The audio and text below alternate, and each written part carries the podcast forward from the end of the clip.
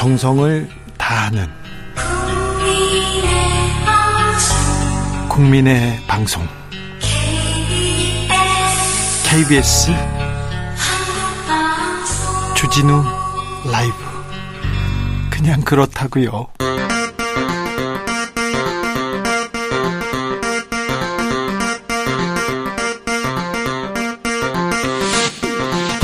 주진우 라이브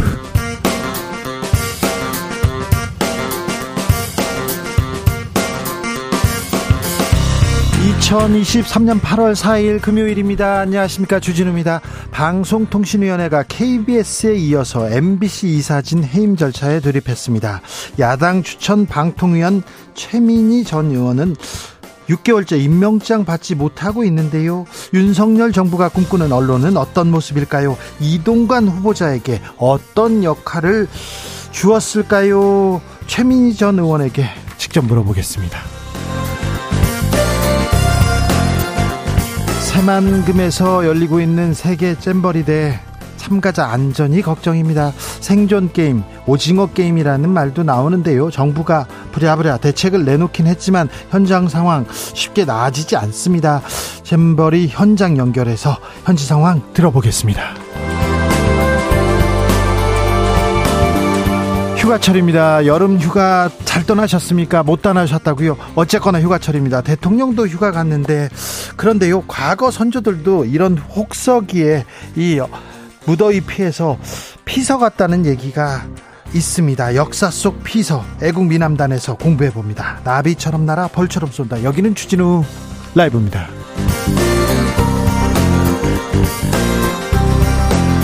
오늘도 자중자애 겸손하고 진정성 있게 여러분과 함께 하겠습니다. 오늘 안녕하셨습니까? 안녕하시죠?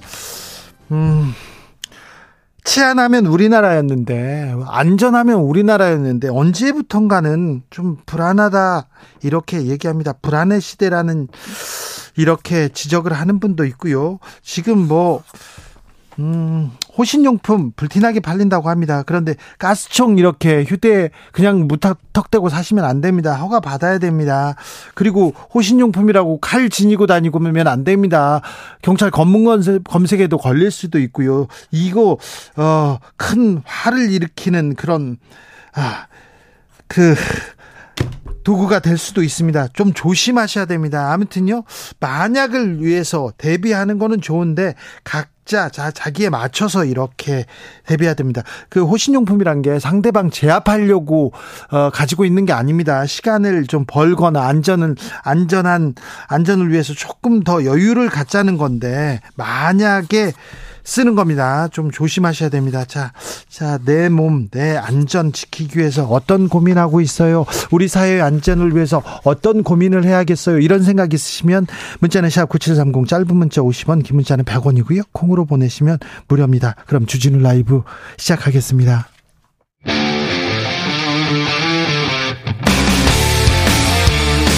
탐사보도 외길 인생 20년. 주 기자가 제일 싫어하는 것은? 이 세상에서 비리와 부리가 사라지는 그날까지. 오늘도 흔들림 없이 주진우 라이브와 함께.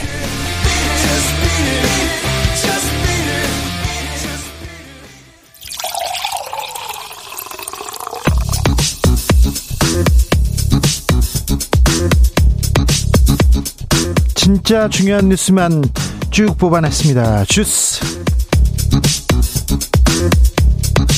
정상근 기자 어서 오세요. 안녕하십니까. 아, 이런 뉴스로 시작해서 매우 죄송합니다. 그런데 계속해서 이런 사건이 벌어집니다. 성남 도심 한복판에서 흉기 난동이 있었습니다.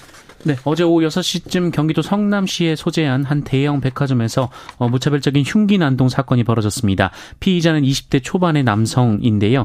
이 남성이 휘두른 흉기 그리고 이 흉기 난동 전에 차량을 몰고 인도를 돌진하는 과정에서 모두 14명이 다쳤고 어, 이중 12명이 중상으로 알려졌습니다. 특히 20대 여성과 60대 여성 2명은 뇌사 가능성이 있다는 보도가 나왔습니다. 대전에서도 흉기 사건이 있었습니다. 네, 오늘 오전 10시쯤 대전 대덕구의 한 고등학교에 20대 남성이 침입해 40대 교사를 흉기로 찌른 사건이 발생했습니다. 20대 남성은 직후 도주했으나 신고를 받고 출동한 경찰에 의해 사건 발생 2시간여 뒤에 체포됐습니다. 20대 어, 남성은 학교 정문에서 본인을 졸업생으로 소개하고 교내에 들어온 뒤 교무실을 방문해 피해 교사를 찾았고요.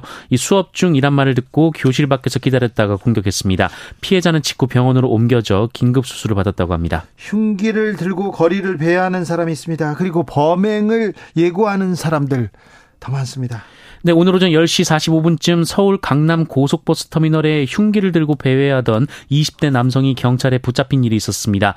어, 경찰은 이 남성이 흉기를 소지해 근처에 있던 보안 요원을 협박했다고 판단했습니다. 온라인에서는 서울 잠실역, 서현역, 오리역, 강남역, 한티역 등에서 흉기 난동 예고 흉기 난동을 벌이겠다는 예고글이 올라오기도 했고요. 이 부산에서도 서면에서 흉기 난동을 벌이겠다는 예고글이 올라왔었다라고도 합니다. 신림역에서 흉기 난동 사고가 있었습니다. 그 이후에 계속 예고글이 올라오고 있는데 이런 예고를 올리는 사람들도 다 처벌해야 한다. 엄히 처벌해서 이 국민의 불안을 좀 해소해야 됩니다. 바로 잡아들여야 됩니다. 엄중 처벌해야 된다고 봅니다. 경찰은 특별 치안 활동 선포했습니다. 네, 윤희근 경찰청장은 오늘 오후 긴급 대국민 담화를 내고 국민 불안이 해소될 때까지 흉악 범죄에 대응하기 위한 특별 치안 활동을 선포한다고 밝혔습니다. 어, 윤희근 청장은 흉기 소지 의심자와 이상 행동자에 대해 법적 절차에 따라 선별적으로 검문 검색하겠다라고 했고요. 어, 실제 흉기 난종 범죄가 벌어 발생하면 현장에서 범인에 대해 이 총기나 테이저건 등 물리력을 적극 활용할 것을 일선 경찰에 지시했습니다. 경찰의 특별 치안 활동에 대해서는 제가 조금 이따가 또 고민해 보는 시간 갖도록 하겠습니다. 법무부에서는 가석방 없는 종신형 도입했습니다. 네, 법무부는 오늘 언론 공지를 통해 흉악 범죄에 대한 엄정 대응을 위해 가석방을 허용하지 않는 무기형을 이 형법에 신설하는 방안을 검토하고 있다고 밝혔습니다. 어, 네. 잼버리 상황 좀 계속해서 안 좋은 뉴스가 흘러나오는데요. 코로나 환자까지 나왔습니다. 네, 새만금 세계 스카우트 잼버리 대회장에서 스카우트 대원 수십 명이 코로나19에 감염된 사실이 알려졌습니다. 사흘간 28명의 환자가 나왔다고 하고요. 중증 환자는 없는 것으로 전해지고 있습니다. 밀려드는 환자 환자가 너무 많아서 의료전이 대처할 수가 없었다고 합니다. 그런데 진료소를 폐쇄했습니다. 이게 어떤 일인지 의료 자원봉사자들 받지 않았다고 합니다. 이건 또 어떤 일인지 정부에서 예배비를 투입하기로 했는데 잼버리는 계속해서 징벌이 되고 있다 이런 얘기합니다. 아 저는 가슴 아픈 뉴스가요. GS25시 대기업이잖아요. 대기업인데 바가지 여기서 바가지를 이 세계 청년들한테 바가지를 씌웠던 일이 너무 가슴 아픕니다. 무슨 생각을 했겠어요? 한국 가서 바가지 썼다고 얘기할 거 아닙니까? 대통령실에서 잼버리 운영 미숙에 대해서 얘기했습니다. 네, 대통령실은 잼버리 운영 미숙에 대한 대통령실의 입장을 묻는 기자들의 질문에 어, 잼버리 준비 기간은 문재인 정부 때라는 입장을 밝혔습니다. 문재인 정부 때 일이라고요. 문재인 정부가 준비했기 때문에 자기네들은 안 해도 된다고 합니까? 현직 장관 3명이 잼버리 위원장입니다. 위원장 박보균, 이상민, 김현숙 장관이 공동위원장으로 있습니다. 그런데 전 정권 탓만 여기에서도 전 정권 탓을 하시네요. 음. 어제 주진우 라이브에 심평 변호사가 나와서 윤석열 대통령 신당에 대한 고민이 있다는 얘기를 들었다 얘기했는데 대통령실에서 즉각 언급했습니다. 네, 김은혜 대통령실 홍보수석은 심평 변호사가 대통령의 멘토라는 것은 황당한 이야기라면서 이 대통령은 대통령직을 맡은 이후 심평 씨와 국정이나 정치 문제에 대해 그 어떠한 이야기도 나눈 바 없다라고 말했습니다. 심평 씨라고 했습니다. 네, 김은혜 수석은 국민들에게 혼란을 줄 수 있는 황당무계한 말이 다시는 나오지 않기를 바란다라고도 말했습니다. 네. 심평 씨라고 했고요. 어, 대통령 멘토라고 얘기했는데 대통령 멘토라는 단어는 어제 방송에서 나온 적이 없었고요. 어, 심평 변호사가 대통령실 대통령을 엄호하는 얘기를 거의 대부분 했는데 그때는 가만히 계시다가 신당 얘기가 나오니까 발끈해서 대통령실 홍보수석이 직접 나와서 얘기했습니다. 그리고 홍준표 대구시장도 나와서 언급했었는데요. 음. 좀 웃기다 이런 생각이 좀 들었어요. 아, 철근 누락 사건에 대해서 LH가 수사 의뢰했습니다. 네, 한국토지주택공사는 오늘 오후 지하주차장에 무량판 구조가 적용된 15개 공공아파트 단지의 철근 누라 사태 관련해서 해당 단지의 설계, 시공, 감리업체 40여 곳, 어, 그리고 그 관련자들에 대한 경찰 수사를 의뢰했습니다. LH는 이들 업체가 무량판 구조 설계 오류, 시공 누락, 부실감리 등으로 건설기술진흥법과 주택법, 건축법 등 관계 법령을 위반했다고 보고 있습니다. 어, 또한 LH는 경찰 수사를 통해 관련법 위반이 확인되면 해당 업체들에 대한 구상권을 청구할 방침 방침이라고 밝혔습니다. 서희 초등학교 교사 사망 사건 합동 조사 결과가 나왔습니다. 네, 교육부와 서울시교육청은 오늘 합동 조사단의 조사 결과를 발표하며 어, 서희 초등학교 학, 사망 교사가 학기 초부터 문제 행동을 하는 학생 지도로 어려움을 겪었다라고 발표했습니다. 이 조사단은 고인의 학급에서 담임 교사가 교체된 사실은 없었고 또 고인의 담당 업무는 1순위 희망이었던 교육행정정보 시스템이었으며 1학년 어, 담임도 어, 고인이 원해서 배정됐다라고 발표했습니다. 그렇게 발표했잖아요. 네, 어, 이번에도 마찬가지였고요. 어, 또한 고인의 학급에 신고돼 신고 접수된 학폭 사안은 없었다라고 했고, 어, 다만 이른바 연필 사건은 실제로 있었지만 양측 부모 간 사과와 수용으로 정리된 사안이라고 밝혔습니다. 다만 조사단은 학부모가 고인의 휴대전화 번호를 알게 된 경위, 담임 자격 시비 폭언이 있었는지 여부 등은 경찰 수사를 통해 확인이 필요할 것이라고 밝혔습니다. 이 사건이 발생하자마자 교장 선생님께서 학교나 뭐 문제는 없었는데 개인의 문제였다 이런 식으로 발표를 했어요. 그런 식으로 이해할 수 있게요. 그런데 지금 조사단에서도 어, 구체적인 내용 그리고 매우 괴로워했다고 하지 않습니까? 학부모와의 관계 그리고 매일 전화가 와서 전화를 바꿔야 되나 뭐 이런 얘기가 있었는데 이 부분에 대해서는 정확하게 드러나지 않았습니다. 경찰 수사를 좀 지켜보겠습니다. 아, 이렇게 더운데요. 이렇게 폭염이 계속되는데 인천이 물에 잠겼다고요?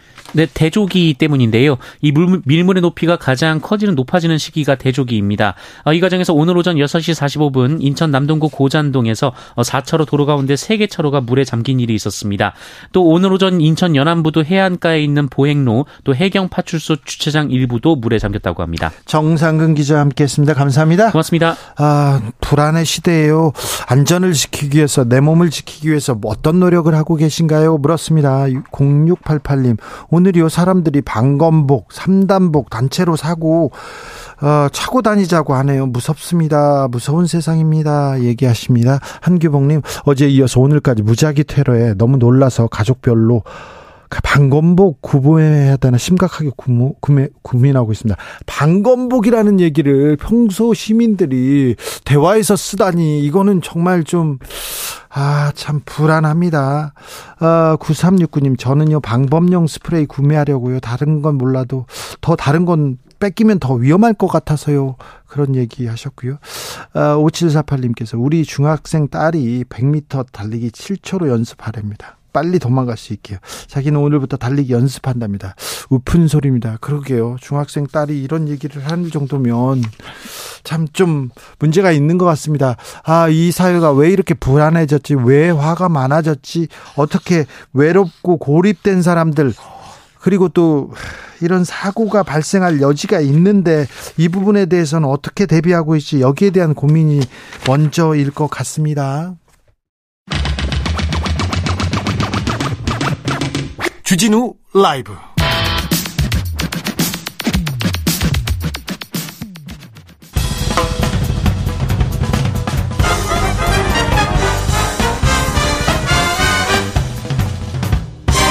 훅 인터뷰.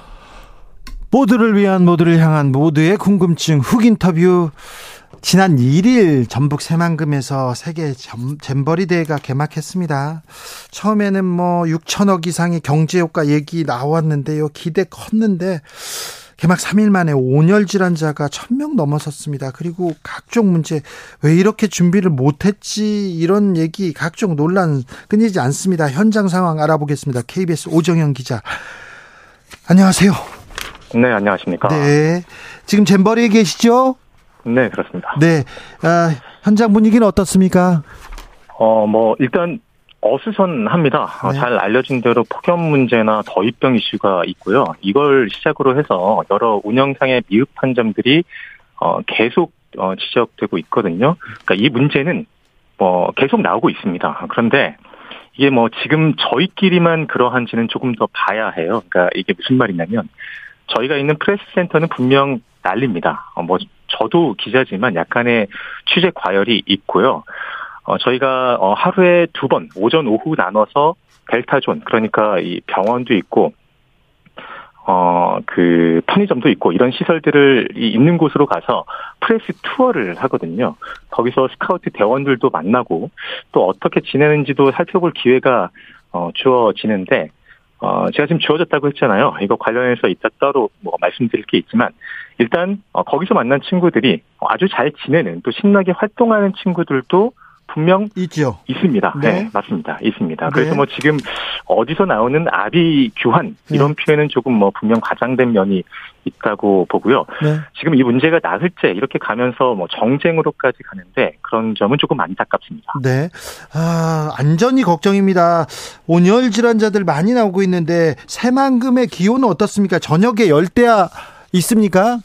아, 네. 더위는 확실합니다. 뭐 더하고 뺄 것도 없고요. 예. 그냥 너무 덥습니다. 아, 그래요? 여기가 지금 네, 지금 여드레째 그러니까 이제 8일째 폭염 경보가 이어지고 있고요. 예. 한낮 기온이 이제 계속 35도 안팎을 보이고 있습니다. 아, 거기는 그늘도 나무도 없잖아요. 아, 그렇죠. 그 굉장히 그 나대지고요. 예. 어, 오늘 제가 정확하게 체크를 해 봤는데, 낮 2시 32분에 34.1도까지 올랐고요. 네. 아까 앵커께서 열대야 말씀하셨죠? 예. 어, 요거는 이제 퐁당퐁당으로 나타나고 있습니다. 아, 그래요? 열대야 기준이 뭐 많이들 알고 계시지만 25도입니다. 그렇죠. 예. 이밤 사이에 그러니까 이 아침까 아침 9시까지 25도 밑으로 떨어지지 않으면 열대야다 네. 이렇게 얘기하잖아요. 예. 여기가 뭐 밤에도 27도 이렇게 기록이 되고 있고요. 네. 그런데 우리가 지금 이 기온으로 숫자 얘기했잖아요. 예. 요것만 볼 게 아닙니다. 왜냐하면 이 새만금이 간척지입니다. 그렇죠. 아, 그러니까 네, 실제 대회장이 바다와 맞닿아 있는데 너무 습합니다. 아. 습도가 높게는 70% 정도 돼요. 아이고. 예, 그러니까 우리가 온열 질환 위험을 얘기할 때 더 중요하게 보는 게 습도잖아요. 네네. 예, 뭐 팔에 막 목에 끈적끈적하게 달라붙는 상태. 예. 어, 그러니까 이게 습도가 높으면 공기 중에 열 전달 능력이 떨어져서 몸에서 이 열을 못 빼내거든요. 네. 그만큼 여기가 지금 온열 질환에 걸리기 쉬운 환경이라는 거고요. 네. 예, 보통 이제 습도가 50% 넘어가면 네. 10% 오를 때마다 체감 기온이 1도씩 높아지는 걸로 계산하거든요. 아, 거기 그러니까? 그러니까 30 예. 34, 5도에 플러스 지금 몇 도가 올라간 거예요. 뭐 2, 3도 이렇게 더해야 되는 거예요. 그렇죠. 계산해 보십시오. 여기가 네. 35도 나왔어요. 예. 그런데 한 30% 추가가 됐어요. 네. 그러면 한 3도 더해야 되는 거죠. 네. 그럼 뭐 38도 정말 극한의 그 더위를 견뎌야 하는 겁니다. 혹독한 여름을 지금 참가자들이 네, 견뎌야 하는데 아 네. 이런데 샤워 시설 뭐 먹을 거는 좀 잘 준비가 돼 있습니까? 아, 그 일단 음식 문제 얘기할 건데요. 예. 이 잼버리라는 게 참가자들이 야영을 하면서 예. 음식도 직접 해 먹는 대회잖아요. 예. 어, 대신 이 식재료는 조직위가 줍니다. 예, 그렇다면서요. 예. 예, 문제가 어제 불거졌는데, 어, 저희 KBS에, 어,에 이제 미국인 잼버리 참가자가 사진을 제보했어요. 예. 이 사진이 뭐냐면, 우리가 찜질방에서 먹는 구운 달걀 있잖아요. 예, 예. 이 껍데기를 까보니까 하얀 속뭉치 같은 게 나온 겁니다. 곰팡이. 그렇죠. 곰팡이죠. 이게 모두 7개 달걀에서 발견됐는데, 네. 일단 문제가 된 달걀은 참가자들이 먹기 전에 모두 회수는 했고요. 어, 식약처가 바로 조사를 했는데 이게 실온에 보통 구운 달걀을 두는데 예. 이거를 냉장고에 넣어서 보관을 하다 보니까 예. 이 껍데기에 방울방울 물이 맺혔다는 겁니다. 예. 어, 여기에다가 이 엄청난 폭염이 계속 되니까 곰팡이가 증식하기 쉬웠을 거다. 이렇게 어, 발표를 했습니다. 오늘 예. 이제 기온이 35도를 넘어가면 병원성 대장균 식중독 위험이 확 커지거든요. 예. 네, 그래서 이래저래 폭염 탓에 더위병도 그렇고 또 음식 문제도 발생한 셈입니다. 그렇습니다. 코로나 어. 환자까지 나와서 참 걱정인데요. 기자님, 네. 그런데 저는요. 네네. GS25시 바가지 논란. 아, 네. 너무 가슴이 아팠어요. 어떻게 이런 네네네. 일이 있습니까? 아, 이거 좀 설명드릴게요. 예. 이게 그 아까 프레스토어 말씀하면서 델타존 얘기 잠깐 꺼냈죠. 예? 여기에 편의점 있다고 드- 어, 말씀드렸잖아요. 네. 이게 규모가 150제곱미터짜리 그야말로 초대형 텐트를 6개를 펴놨어요. 예? 그리고 여기에 편의점이 들어가 있는데 네. 어, 그런데 여기가 원래 있던 편의점이 아니니까 예. 그 이쪽으로 물건을 대는 뭐 물류비 그리고 이제 보관하는 비용 또 뭐 냉동 컨테이너 이런 특수 장비 같은 비용이 생기잖아요. 네. 이게 지금 확인해 보니 수억 원 정도라고 하는데 그래서 GS 편의점이 이걸 어떻게 했냐면 보통 우리가 이제 편의점에서 커피 사 먹을 때 그 얼음컵 있잖아요. 네. 여기 700원 정도 합니다. 네. 그런데 요거를 1,500원을 받았고 네. 그리고 뭐 1,800원짜리 아이스크림 이거는 2,000원 뭐 이렇게 비용을 제품 가격에 녹인 겁니다. 아, 네. 어, 네, 그래서 아까 이제 앵커께서 말씀하신 것처럼 K바가지 이런 얘기가 나오니까 예. 상쾌하지 않느냐. 예. 여론에 그야말로 문매가 어, 잇따랐고 예. 그랬더니 이제 가격을 다 내렸죠. 아, 네. 어, 네, 그리고 갑자기 생수 4만 개를 공짜로 주기로 합니다. 예. 또 그늘 텐트 그리고 뭐 핸드폰 무사, 무료 충전, 뭐 냉방 설비 이런 것들도 추가로 어, 지원하기로 했습니다. 지금까지는 좀 부족하고 미숙했어도 그래도 한국의 인심을 이제라도 좀 보여줬으면 좋겠어요. 그 네. 학생들 아 너무 꿈 꿈에 가득 차가지고 왔는데 여기 와서 너무 힘들어요 하고 있는데 아이이 네. 친구들한테 조금 건강하게 안전하게 할 수 있었는데 냉장 냉동 탑자 무제한 제공하겠다 이런 대통령실의 지시가 있었던 걸로 아는데요 어떻습니까? 네. 어떤 지원이 지금 예, 지- 내려오고 있습니까?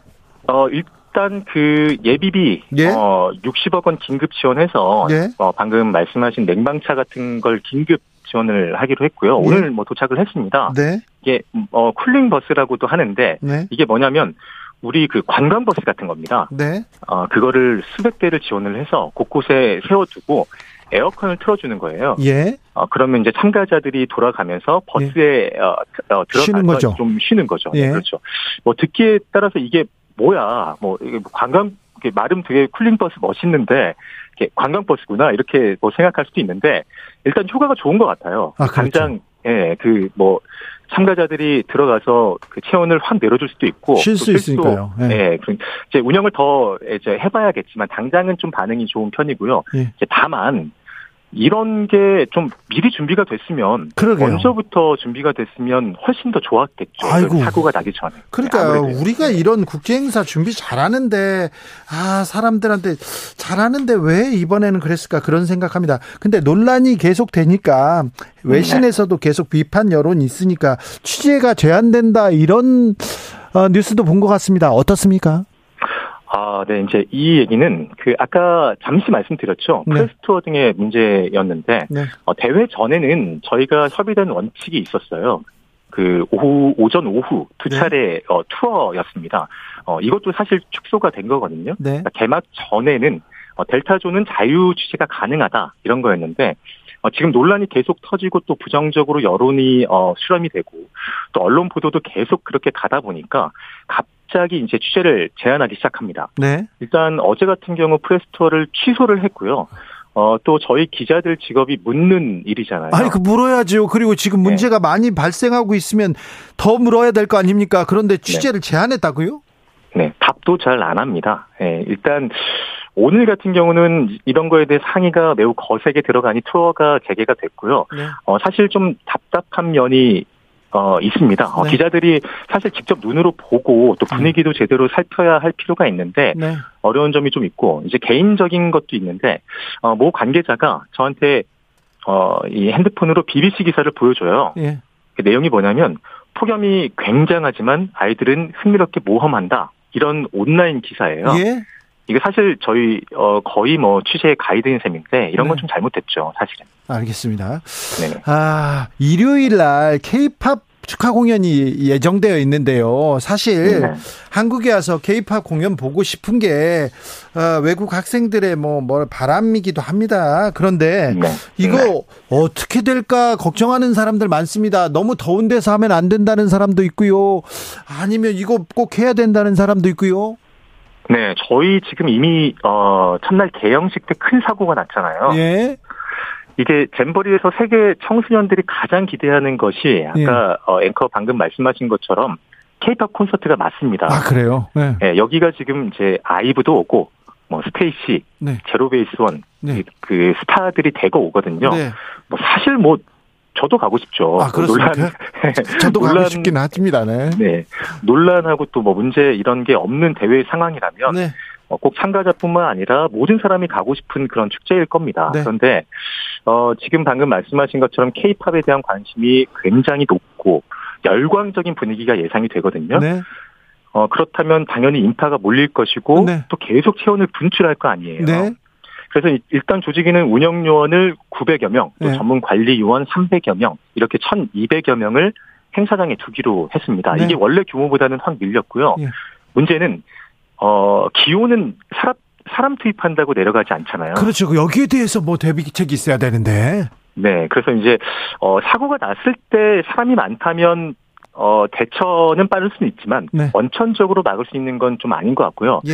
어 다만 뭐 인파를 500명 단위로 나누어서 조금 구분해서 밀집을 최대한 막겠다 이런 방안은 좀 나오고 있습니다. 지금은 알겠습니다. 네. 어 제발 별일 없길 이렇게 기도할 수밖에 없는 상황인 것 같습니다. 정성호님께서 잼버리 새만금에 왔어요. 그런데 허허 벌판에 텐트만 달랑 쳐놓고요. 아무 준비도 안 되어 있습니다. 얘기하십니다. 7007님께서는요. 우리 네. 아들은요. 덥지만 건강히 잘 즐기면서 지낸다고 걱정하지 말라고 그 잼버리에서 연락 왔어요. 그저 고맙고 기특하고 잘 지내다 오라고 응원해 줬습니다. 얘기합니다. 자, 너무 걱정 된다. 안전하게만 돌아다오. 아니 이럴 거면 행사를 축소하거나 중단해야 된다 목소리도 있습니다. 자, 기자님 현장에서 보는데 네. 아, 어찌해야 될 것 같습니까? 정부에서 아니면 음. 우리가 조금 돕긴 도와야 될 것 같습니다. 이런 식으로 이렇게 그냥 끝낼 수, 보내기는 좀 아쉽습니다. 어렵습니다. 네. 음, 네, 맞습니다. 저도 동의하고요. 어, 조금 전에 앵커께서 문자 내용 읽어주셨잖아요. 네. 그러니까 지금 그거에서도 의견이 갈리는 혹은 이제 시선이 좀 갈리는 셈인데 이 네. 결국 모든 거는 지금 이 지독한 더위에서 시작을 한 거고 예. 이거를 컨트롤할 수, 할 수 있다 없다 이렇게 나뉘어 버린 셈인데 지금 기자님, 어, 지금 현장과 우- 저 지- 진행 상황이 어, 연결 상황이 좋지 않습니다.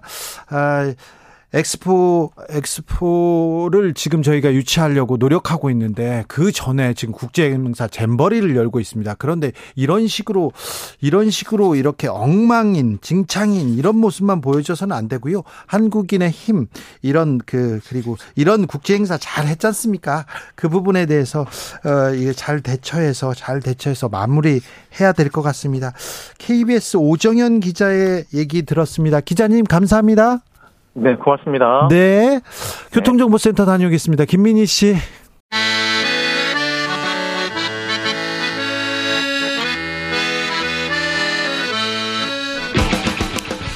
역사를 잊은 민족에게 미래는 없다. 역사에서 배우고 미래를 열어가겠습니다. 애국심으로 미래를 여는 남자들, 애국 미남단. 애국 미남단 1호 단원입니다. 역사학자 전호영 교수 오셨습니다. 어서 오세요. 네, 안녕하세요. 네, 휴가철입니다. 많은 분들이 휴가 가셨더라고요. 네. 네. 휴가 가셔야죠. 아, 전 다녀왔어요. 어, 어떻게 보내셨습니까? 아이고, 그냥 궁금하다. 강원도 영월에 네. 전에 막 큰 비 내리기 전에 네. 7월 초쯤에 갔다 왔습니다. 네. 아, 사모님은 휴가 가서 뭐 하시는 걸 좋아하십니까? 뭐 그, 제가 이제 역사학자다 보니까 네. 어딜 가든 주위의 역사 유적지들을 아, 찾아다니고 그래서 설명을 해주고. 어, 설명 듣는 건 별로 안 좋아해요?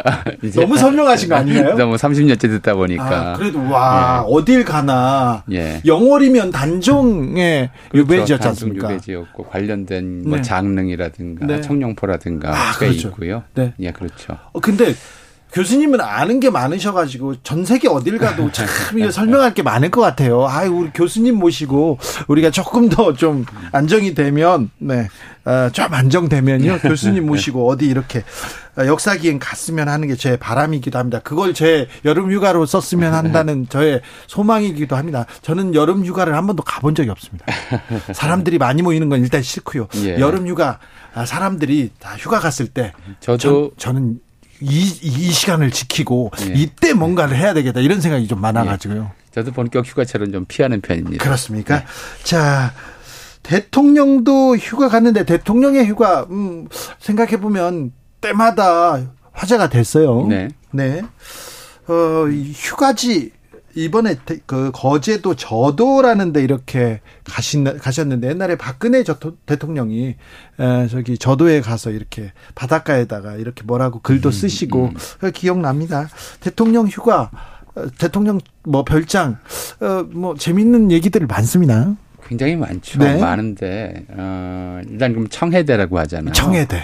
어, 원래 이제 청해대라고 하는 건물은 73년도에 박정희 대통령이 이제 네. 지었던 것이고 예. 거기를 별장으로 처음 쓴 이제 휴가지죠. 예. 예, 쓴 분은 이제 이승만 전 대통령이었죠. 어, 사실 별장이라고 하는 것이 조선 후기부터 이제 본격적으로 나타나기 시작하는데 어, 이걸 지금 미리 말씀드려야 될지 마무리해서 말씀드려야 될지 저도 잘 모르겠지만 대통령 그 이승만 전 대통령은 여러 곳에 별장을 만들었었어요. 네. 그러니까 처음 미국에서 돌아와서 거주했던 곳이 마포장이라고 하는 곳인데 아, 네. 그땐 장이 붙었어요. 마포장이라는 건물이 뭐였냐면 조선시대 안평대군의 별장이었던 이제 담담정이라고 하는 곳이었고요. 예. 그걸 조선총독부 일제강점기에 조선총독부 정무총관 별장으로 쓰던 곳이에요. 그러니까 일본인들이 물러가고 난 다음에 그것을 이제 이승만 대통령이 한동안 거기서 이제 거주했었죠. 6.25 전쟁 중에는 이제 피난 가서 부산에서 임시수소로 있다 보니까 진해하고 그때 이제 거제도 밑에 저도에 이승만 대통령 별장을 만들었었고요. 아 그렇군요. 또 북진 중에 참 짧은 기간 동안이지만 네. 그 강원도 화진포에다가 네. 별장을 또 만들었죠. 그렇습니다. 가보면 이제 네 보여요. 또 화진포에 가면 네. 김일성 별장도 있고, 그렇죠. 이승만 별장도 있고, 김일성 별장이 또 화진포에 있어요. 예, 네. 이기붕 별장도 있고 그렇죠. 그게 네. 한국 분단사 또는 6.25 전쟁사를 보여주는 좀 그런 장면이었고요. 예. 사실 전쟁 중에 이 별장이나 해안가 해변에 별장 만들거나 해변을 독점적으로 이용하는 어 이제 대통령뿐만 아니고 일선 부대 사단장들도 그런 일들을 자주 했어요. 맞아요. 맞아요. 가보면 네. 이제 동해안 쪽에는 곳곳에 철조망이 쳐 있어요. 예, 예. 이제 북쪽에 이제 그 북한군들의 네. 몰래 들어오를 막기 위해서 그리고 민간인 출입 금지 구역들도 있고 너무 많아요. 철조망 친. 예. 많은데 6.25 때 그런 철조망들을 많이 쳤거든요. 네. 근데 어떤 좀 군인의 회고록에 따르면 철조망을 쳐놓고서는 거기를 이제 사단장 둘째 부인 예. 원래 본 부인도 아니고 예. 둘째 부인의 독점적 해수욕장으로서 썼고 예. 병사들은 이제 등을 돌리고 경계를 섰다. 아주 좀 저 많이 이렇게 화가 났다 하는 이야기가 이제 6.25 당시에 네. 이 전쟁 중에 이제 기록으로도 남아 있고 2000년대 초반에 저기 그 국방 관련된 취재하거나 그러잖아요. 그러면은 꼭 그런 얘기 있어요. 휴가 자기네들 별장으로 오십시오. 예. 딱 휴가 언제 가십니까? 그걸로 가십시오. 저, 저는 가본 적은 없습니다만 예. 군인들이 그런 얘기 많이 했었어요. 예, 그런 게 많이 있었다고 아, 그래요. 그렇습니다. 5748님께서 저도 역사기행 박사님이랑 함께 가고 싶어요. 설명 듣는 거 아주 좋아해요. 주 기자님 추진해 주세요. 얘기했는데 예, 추진하고 싶습니다. 저도 추진하고 싶은데 일단 저도 좀 살아남고요. 자, 피서의 역사. 근데 옛날에도 혹한 아 혹한기 피해서 혹석이 피해서 이렇게 피서 가고 막 그 어디로 요양 가고 막 그랬습니까? 예. 일단 좀 전에도 한번 말씀드렸지만 네. 추위는 막을 수 있어서 방한이라고 그래요. 네. 그러니까 피한이란 말은 잘 안 써요. 아, 그렇죠. 그래도 그러니까 따뜻한 남쪽 나- 나라로 가고 그런 건 별로 없죠. 없었죠. 예. 그러니까 불 많이 떼고 네. 이것은 방한이고 옷도 예. 든든하게 입고. 근데 더위는 막을 방도가 없어서 방서라는 말이 아예 없어요. 어, 그렇죠. 그래서 피서예요. 예. 이제 도망가는 거죠. 어쩔 수 없이. 자, 이 도망가는 순서부터 좀 얘기를 하죠. 예. 어, 처음에는 이것도 어떻게든 견뎌보려고 자기 집안에서 네. 이제 견뎌보려고 하는 행위를 남양이라고 그래요. 아, 남양. 남양 특집 이제 나오죠. 그렇죠. 이게 좀 시원하게 네. 집안에 서늘한 기운을 드린다는 건데 뭐 지금 이제 남양 특집처럼 예. 무서운 이야기를 서로 나누면서 예. 좀 이렇게 으스스하게 만드는 방법도 있겠지만 예. 한옥이 여름철에는 상당히 좀 시원하죠. 한편으로는 좋고 한편은 나빠요. 한편으로 저, 나, 나쁘다는 것은 취사와 난방을 같이 하는 구조기 때문에 어쨌든 밥은 해 먹어야 되잖아요. 네. 아. 그러니까 여름에 예, 여름에도 불이 불을 들어 떼야 돼요. 불이 들어가는 안방은 뜨거울 수밖에 없어요. 아이고, 안방에다가 불을 떼면 더운데 맞아요. 예. 그래서 이제 아예 별도로 마당에 아궁이를 만들어 놓고 부엌에서 예. 밥을 안 하는 방법도 있었고요. 예. 대신에 좋은 점은 이제 나무와 흙이 주 원료였기 때문에 예. 어, 주재료였기 때문에 이게 흡수성이 굉장히 높고요. 예. 또 처마 밑에 별도의 좀 겹쳐마를 달아서 예. 햇빛이 들어오는 걸 줄일 수도 있었어요. 그래서 한옥 이 나무 평상이랄까 나무 대청마루나 이런 데 누워 있으면 네. 좀 시원한 느낌이 나죠. 그렇죠. 이게 첫 번째 이제 네. 방법이고요. 제일 남량이. 네. 근데 나- 여름에 무척 더운 밤에는 이제 남량도 안 되죠. 예. 그럴 때는 어 밖으로 나와야 돼요. 방 밖으로. 예. 그래서 대, 그 평상을 마당에 깔아놓고 평상 평상 죠 평상에 누워서 필수품이죠. 네. 하늘 보면서 네. 비만 안 오면 네, 거기에 모기불 피해야 돼요. 그렇죠. 그러고 잠자는 게 어, 이게 이제 오래된 좀 더위 피하는 방법이었어요. 이걸 일단 방을, 방에서 피해 나오는 것이죠. 예. 근데 일제강점기가 되면은 서울 인구가 늘어나고 1920년대쯤 되면 인구가 늘어나고 이렇게 마당에 있는 집들이 서울 같은 경우에는 드물어져요. 네. 그래서 이 마당은 집 그리고 또 대부분의 집이 어 새방살이 하는 사람들이 이제 더부살이를 하게 되고 예. 그런 현상들이 벌어지니까 집주인이나 마당에 있는 평상에서 자거나 아예 네. 몇- 마당이 굉장히 좁아지거나 이런 문제들이 있어서 그래서 그 다음에는 집 밖에 나와서 그 대문 밖 골목에서 자는 사람들이 막 생겨요. 아, 그래요? 그게 이제 1920년대쯤 되면 어떤 현상들이 벌어지냐면 일본 순사들이 밤에 순찰을 하면서 예. 집 밖에서 나와서 자는 사람들을 발로 차면서 예. 일어나 들어가라 아, 이렇게 이제 하는 이야기 일들이 거의 매일 여름밤이면 아, 벌어지고 그래요? 있었어요. 아니, 바깥에 자지, 자, 잠도 그렇죠. 못 자게 합니까? 그리고 이제 그 조선인들이 야만적이다 뭐 이런 얘기를 할 정도로 음. 이제 어뭐 집이 좁고 그러다 보니까 나타난 현상인데 이제 그런 방식들로 이제 더위를 좀 피했고요. 네. 조금 더 멀리 나가면 이제 제가 어렸을 때 겪은 일인데 이건 좀 어, 끔찍하긴 해요. 끔찍해서 참 이게 방송에서 말씀드려도 좋을지 모르겠는데 저는 이제 어 서울 변두리에 철길 가까운 곳에서 살았어요. 네. 근데 이렇게 더운 여름이면 어 한강변이니까 네. 한강변에 나와서 바람 쐬다가 이- 이 그래도 쇠, 쇠가 저녁 때 철이 먼저 식어요. 아, 먼저 식으니까 이 철로를 베고 누워요. 아, 시원하다고. 예, 그럼 이제 만약에 그 뭐 이제 경찰이나 이런 사람들이 보면은 일어나라고 난리를 치, 치고 야단을 위험하죠. 치는데 예. 근데 사람들이 이제 이렇게 철길에 누워 있다가 기차가 멀리서 오면은 그 진동 때문에 일어날 수 있다고 생각하고 잠이 드는 경우가 있어요. 사고도 좀 잇따랐겠네요. 간혹 사고가 있었죠. 아이고. 끔찍한 사고가 있어서 저는 이제 초등학교 다닐 때 응. 학교 선생님이 절대로 어 철로. 베고 누워 있지 말아라. 그러다 음. 깜빡 잠들면 큰일 난다 하는 얘기를 이제 많이 들었죠. 이렇게 예. 물가로 나가는 게 있었어요. 예. 그러니까 강가로 나가거나 아니면 이제 계곡으로 들어가서 어 발, 물에 발 담그고 좀 더위를 식히는 거. 그걸 탁쪽이라고 그랬죠. 탁쪽. 또 몇감기라고 했었고 네. 보통은 헤엄치고 수영을 즐기면서 여름을 나는 또 더위를 피하는 이런 방식의 역사는 그렇게 오래되진 않아요. 그러니까 작은 내과에서는 네, 근데 한강변에 가서 수영하는 수영한다, 피서한다 그거 그 옛날 그 책에서 본 것 같은데요. 까지 말씀을 드릴게요. 예. 그 우리말로는 헤엄이라고 그러잖아요, 수영을. 네. 헤엄은 헤어나온다에서 나온 말이거든요. 아, 그러네요. 그러니까 물에서 빠져나오기 위한 기술이었지, 예. 물에서 놀기 위한 기술은 아니었어요. 아, 헤엄친다. 예. 어. 그러니까 몇 감는 정도였지. 예. 뭐 이렇게 헤엄을 즐기는 경우는 아니었었는데 이제 이게 근대 스포츠처럼 되니까 어, 이 헤엄치는 장소들을 예. 이제 물놀이 하는 장소들을 만들기 시작해요. 예. 이게 일제강점기부터 시작되거든요. 우리나라 최초로 생긴 해수욕장이 1912년에 문을 연 월미도 해수욕장이에요. 월미도. 거기가 우리나라 처음으로 문을 네. 열었는데 말 그대로 해수욕이에요. 이거 네. 왜 우리가 해수영이 아니고 해수욕이냐? 그렇죠. 이거 이제 목욕이거든요. 예. 목욕하는 저 일본의 이른바 온천욕 문화가 이제 일본인들을 위해서 들어오면서 음. 그 처음 문을 연 그런 이제 물놀이장을 해수욕장이라고 이름을 붙였고 예. 이때 해수욕 복이라고 부르는 것은 일본식 육가따라고 하는 그런 그 욕의라고 하죠. 네. 그 옷이었어요. 예. 그런 걸로 문을 열었고 남자 구간하고 여자 구간하고 따로 있었어요. 네. 그렇게 이제 만들어 놓은 게 해수 욕장이었고 이게 뭐 그 뒤에 통영, 마산, 뭐 원산 이런 쪽으로 이제 좀 확장이 되는데 1910년대 문을 열었을 때는 그런 것이었고 물에 들어가서 논다는 개념이 아니었거든요. 그러다가 수영복이라고 하는 것이 도입되기 시작해요. 예. 근데 뭐 수영복이 아주 옛날부터 있었던 것이긴 하지만 유럽에서는 고대 그리스 뭐 로마 때부터 있었다고 하는데 이 현대적 수영복 특히 이제 여성 수영복 같은 경우에 그 왜 원피스형 수영복이라고 하죠. 네.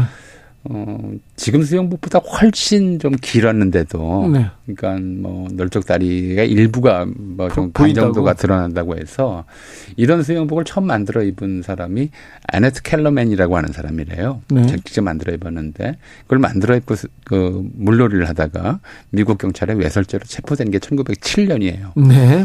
근데 어, 그러니까 1907년 100여 년 전만 해도 그게 문제였는데 우리나라에는 1920년경부터 이제 이런 수영복들이 여성용 수영복들이 들어오기 시작해요. 아, 네, 7년이었는데 20년이면 예, 그렇게 십몇년 만에 네, 빨리 들어왔다고 저는 그리고, 생각이 듭니다. 예, 그리고 1930년대쯤 되면 이게 완전히 파, 패여서 네. 앞뒤로 네. 그래서 어, 당시 신문에 무슨 이제 이런 식의 기사들 같은 게 실리거든요. 올여름 수영복의 강조점은 아 그래요? 네, 그러면서 등선미. 아. 등선미라고 들어보셨어요? 아니, 처음 들어봅니다. 각선미는 들어보셨죠? 네. 등판, 등판. 아, 예, 예. 등에 이제 얼마나, 등의 선인을 얼마나 많이 드러내는가. 네. 30년대 말쯤이면 그런 정도가 되죠. 그리고. 우리나라에서 1930년대 예. 이런 논란, 논의가 예. 있었어요? 예. 아, 예. 1912년 월미도 해수, 욕장이 개장한 다음에는 이제 서울에서 인천까지 네. 경인 출도로 네. 특별 열차가 편성돼서 이제 해수욕 계획을 나르기도 했고요. 오. 또 해수욕만 있었던 것이 아니라 가까운 강변으로 가서 네. 서울에서는 이제 한강이죠. 네. 한강에서는 지금은 요즘 그런 말 쓰는 분들이 없는 것 같아요. 강수욕도 당연히 있어야죠. 아, 강수욕 있어야죠. 해수욕이 있으면 네. 강수욕도 있죠. 가, 그때는 썼습니까? 그 강수욕이라고 했죠. 아. 한강에서 이제 물놀이 하는 것을 강수욕이라고 했고, 어, 이게 이제 한강행변에서 가장 대표적인 곳이 지금 이제 한강대교 네. 아래쪽. 네. 거기서 이천동까지가 어마어마한 모래밭이었어요. 아. 그건 1950년대 정말 한국전쟁 이후에 우리 어렵던 시절에 이 이천동 일대 한 5천 가구가 살았어요. 네. 5천 명 정도, 이제 5천 가구가 아니라 5천 명 정도, 천 가구, 천여 가구가 살았는데 이 사람들 하는 일이 뭐냐면 지게로 모래를 퍼서 건축자재로 파는 거예요. 그러니까 아, 그 이천동에? 예, 그렇게 모래를 퍼내도 계속 한강에서 상류에서 이제 모래가 흘러나왔었고요. 그래서 어, 이른바 백사장이라고 하는 한강 네. 백사장이라고 하는 50년대 좀잘 아시겠지만 어, 신익희 당시 이제 1950 어, 어 6년 선거인가요? 예, 대통령 유세를 유세. 거기서 했죠. 그만큼 모래밭이 넓었고 거기가 대표적인 예, 좀 어, 강수욕장이었고 네. 또 하나가 동쪽으로 좀 멀리 나가서 광진교 광나루 일대 네. 거기도 1920, 30년대 대표적인 강수욕장이었어요. 네. 그리고 이렇게 아무래도 1920, 30년대부터 좀 노출이 되는 수영복을 여성들이 입기 시작하면서 네. 어, 이 여름에 여름은 이제 노출의 계절이다라고 하는 이야기가 한편으로 나오면 한편에서는 엄청 또 질타하고 그랬겠네요. 그렇죠. 노출 질타도 했지만 또 기회이기도 했죠. 그러니까 어, 지금이야 뭐 이제 우리가 청춘 남녀들의 뭐 데이트, 네. 또는 아베크족 이런 네. 말들 쓰면서 뭔가 이상하게 생각하지는 않지만 네. 1920, 30년대, 30년대 그러면 그걸 뭐 서로 데이트하는 거를 연애질 그러고 네. 뭐 특히 여성이 이제 여성 젊은 여성이 누구랑 이제 데이트를 한다 그러면 아주 저 어, 어느 정도냐면 신문에 네. 실명을 공개하면서 평양이 어느 저 여학생이 무슨 뭐 남자랑 어디서 무슨 뭐저 어, 문구점에서 네. 뭐, 뭐, 그 연애질을 한다. 네. 이렇게 풍기 나쁜, 행실 나쁜, 뭐 이런 일이 다 있다. 이렇게 신문에 낼 정도였어요. 사생활 침해도 심각하, 네. 심각했던 거죠. 그런데 이런 문제들이 이제 특히 강수욕장에서 나타나게 됐었고, 지금 흑석동이죠. 네. 흑석동이고 거기에 이런 그, 그 일대 사시는 분들이 아실은 아실지 모르겠어요.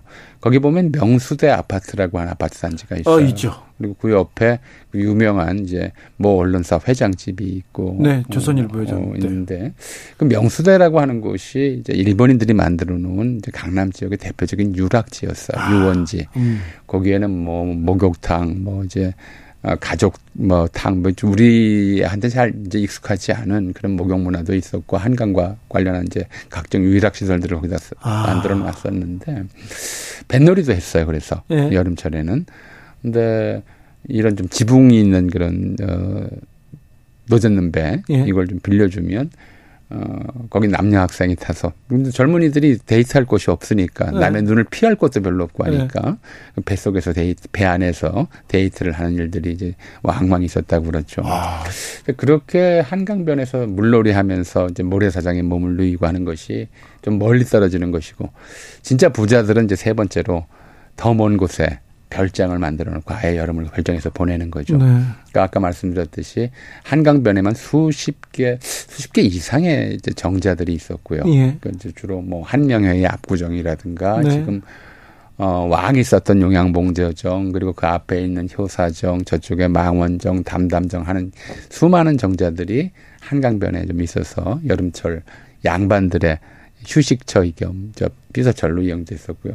또 산기슭에도 굉장히 많았어요. 네. 백악산이나 이쪽에 보면 그 유명한 저 대원군의 정자였던 석파정 같은 것들이 있었죠. 근데 대체로 양반들이나 그런데 가마 타고 이제 갔었지 일반 서민들은 대, 그 일제강점기까지도 한강가에서 노는 것 자체도 좀 쉽지 않았죠. 예. 뭐 생활이 있고 더운데 거기까지 그렇죠. 걸어가는 게 힘드니까. 그러니까 근대적 교통수단 기차와 자동차가 나온 다음에야 피서라는 명목으로 조금 멀리 나가는 게 가능해진 정도였고 서민들은 대개 이제 일제강점기나 6.25 전쟁 중에도 이런 걸 이런 호사를 누릴 수가 없었죠. 그러니까 네. 아까 말씀드렸던 이제 무슨 뭐 월미도 해수욕장이라든가 원산 해수욕장이라든가 마산 해수욕장이라든가 주 이용자들은 일본인이었고 네. 때로는 이제 서양인들 드물게 이런 사람들도 거기서 이제 별장을 만들어 놓고 즐길 수 있는 이런 일들이 있었고요. 그러니까 그 피서 이렇게 하면 그 좀 피서를 위한 보신 음식 얘기가 이렇게 따라 나오는데 네. 역사서에도 그런 얘기 좀 많이 있습니다. 당연하죠. 네. 뭐 그럼 중국에서도 이제 그렇게 옛날부터 그랬다고 그러는데 그렇게 복이라고 그러잖아요. 예. 복날 뭐 복다림이라 그래가지고 먹는 음식들이 따로 있고 네.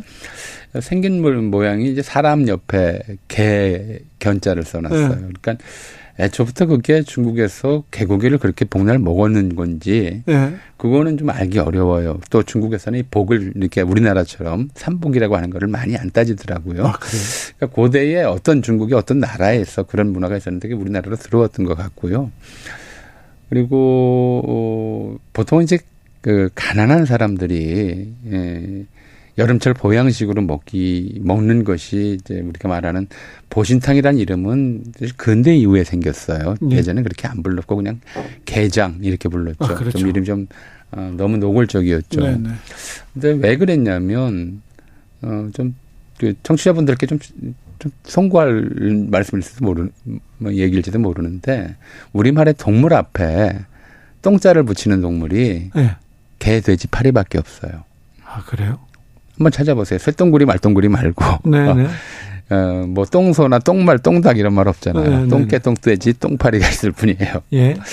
이 동물들이 이 붙이는 이유는 이제 이 동물들이 인분을 처리하는 역할도 했었다는 아, 거예요. 그렇죠. 먹는 동물 역할을 했기 때문에 그렇게 불렀었고요. 네.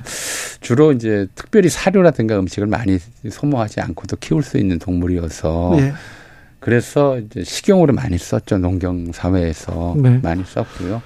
그래서 이제 이걸 여름철에 허할 때 단백질 보충용으로 먹었고 양반들은 그래도 이 똥 먹은 짐승을 어떻게 먹느냐 그래가지고 천하다고 그랬어요. 아, 그 양반들은 그래서 이 게장에 개고기 대신 쇠고기를 써서 네. 따로 만들어 먹어서 그걸 육개장이라고 불렀죠. 아. 그러니까 육개장이나 게장이나 전부 이제 복날 네. 어, 좀 더울 때 어, 이제 기력 보충용으로 먹던 음식이었는데 아시다시피 80년대 우리가 올림픽 개최 준비하면서 네. 이게 그 서양 유럽인들에게 좀 혐오 식품으로 돼 있고 한국 올림픽 그때 이제 유럽에서는 올림픽 보이코트 운동의 명분으로 네.